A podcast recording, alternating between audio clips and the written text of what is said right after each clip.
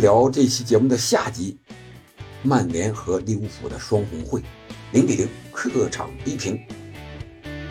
至于高兴是这样吗？这个得分两方面说。从正面讲，我倒是认为曼联在思想上这是给自己的一个准确的、合理的定位。不都说人最关键和最难的就是认清自己吗？那这曼联认清自己难道不好吗？那从反面说呢？曼联这个英超历史上最最成功的俱乐部，不是该永远争第一吗？怎么能小富即安呢？零比零利物浦就满足了吗？啊，这个可能是有一些人的一个反应，但是我个人认为，范戴克说那句话，可能对曼联队员来说不太好听，但是也是很现实的一个问题。我们单说这场比赛。零比零是吧？场面上确实很热血呀。利物浦半场攻防啊，而曼联呢是众将士靠着肉身去堵枪眼，六黄一红，够惨烈吧？数据上那更上头。简单几个数据：射门次数比三十四比六，创纪录了。据统计啊，这三十四次射门是二零一六年十月曼联对伯恩利的。三十八次射门以来，英超联赛中未进球最多的一次，也是英超联赛历史上第五多的单场射门次数。然后这里边有八次射正全被扑出，是吧？然后角球十二比零，在判罚上，卢克肖还有一个手球禁区之内的，啊，这个该不该判呢？有的人说是弹地，还是弹到卢克肖的脚上，又弹到手上呢？这个是非常关键的一个因素，但是当时的主裁判迈克·奥利弗还有视频助理裁判都没有给出一个点球的意思，那我们就相信裁判。所以说，从场面和数据上看，你说曼联行了，我觉得都得等一等，且慢啊，等上两轮再说。这是单就这场比赛来讲啊，还有一些细节的东西可以看出来，曼联的防守还有很大的问题。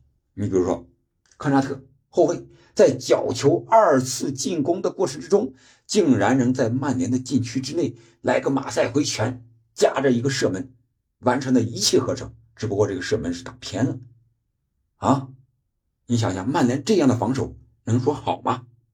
是吧？只能靠着肉身去赌，靠着瓦拉内啊、梅努啊、埃文斯这些新老队员的啊这种非常高光的发挥。才能弥补，再加上一些运气的成分啊！你比如说，萨拉赫给阿诺德做这个球，啊，禁区前沿的一个推射，曼联神一个反应的都没有，包括守门员阿纳纳，只不过这个球是外旋，最后是划着门柱出去了。如果力量再大一点，或者是用左脚推射来个内旋，可能这个球就进了。啊，这是从场面上、细节上看。曼联还没有完全到了这个行的这么一个地步。然后，这个从主教练用兵上，咱们也简单聊一聊这场比赛呢。可以说，滕哈赫这个整体的思路，稳守反击是非常非常正确的。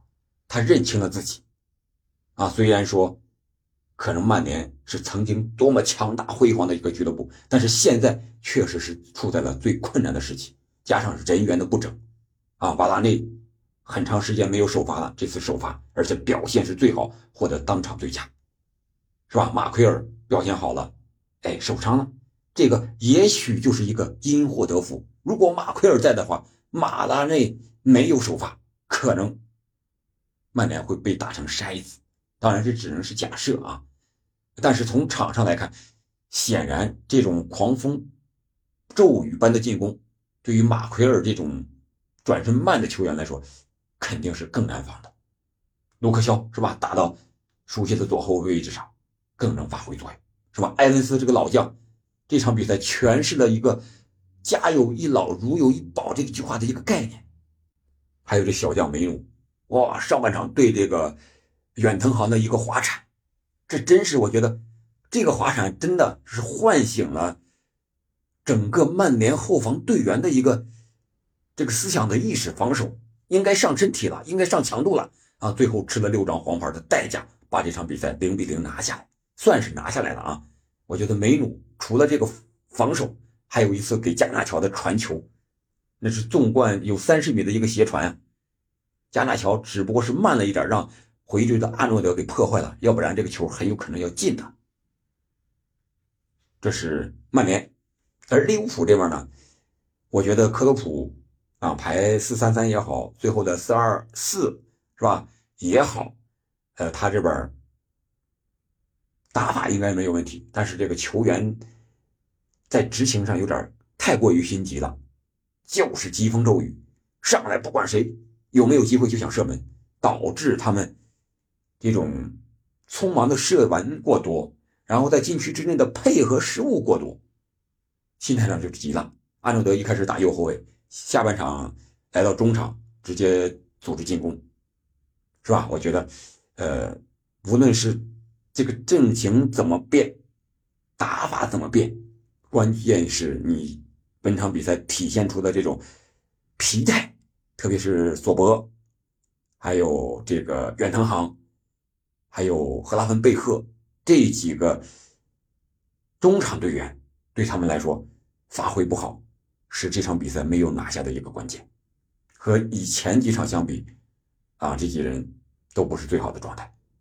当然，这个和呃麦卡利斯特的受伤不能出场有一定的关系。这是利物浦这边，而前场什么努涅斯呀，是吧？萨拉赫呀，还有这个迪亚斯呀，在曼联众将士的防守之下，没有获得更多的绝佳的一对一的那种射门机会。这是两个球队的用人和战术上。那这场零比零之后呢？有些人就说曼联了，对吧？行啊，啊！但是我刚才还是那句话，现在得且慢等一等。下一轮他对西汉姆联，再下一轮对维拉，那就是刚好半程的时候，十八、十九轮。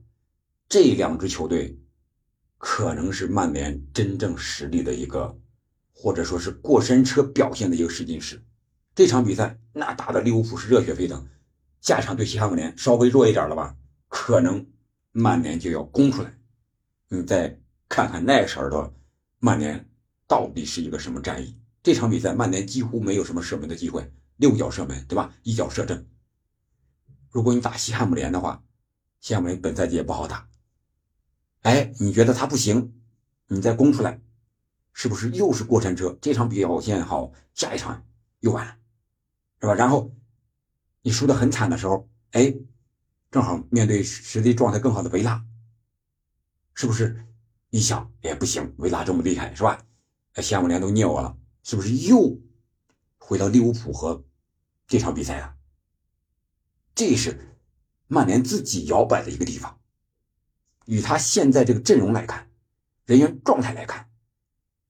我觉得他不足以这种摇摆，就是和利物浦这种踢法，防守反击可能会更好一些。无论对英超的什么球队，当然下半区的球队，你可以适当的把这个防线前提一点啊，啊变化一点啊，这个是可以的。还有一个就是关于滕哈赫的问题，你说他是厉害呢，还是不厉害呢？啊，有的人说了，你看看这这样的阵容。打利物浦是吧？利物浦主场以前是全胜啊，而且场场都有进球。这次是唯一的利物浦不胜，而且没有进球的，是我曼联做到的。那还不能叫腾胜吗？那有的人就说了啊，你要的人这老板都给你了，是吧？啊，安东尼是吧？阿姆拉巴特是吧？呃，这个霍伊伦那都来了，你怎么还这样啊？是吧？都是你要的人呀，而且都是高价呀，哎，这个都是正反两方面看的。但是这里边到底有什么问题？我觉得可能是滕哈赫一个人无法左右得了的，这个是曼联的一个最大的问题。这个以前已经聊过很多了啊，其他的一些节目里也有的专业的老师在聊，咱们这里就过多的不聊了，咱们多聊一聊比赛。那这期节目呢，咱们就到这儿了。本期的英超，这两场比赛咱们就聊到这儿了。下期呢，咱们聊聊欧冠八分之一决赛抽签分组的话题，好吧？今天就到这儿了，这个上下集咱们就聊完了，感谢大家，再见。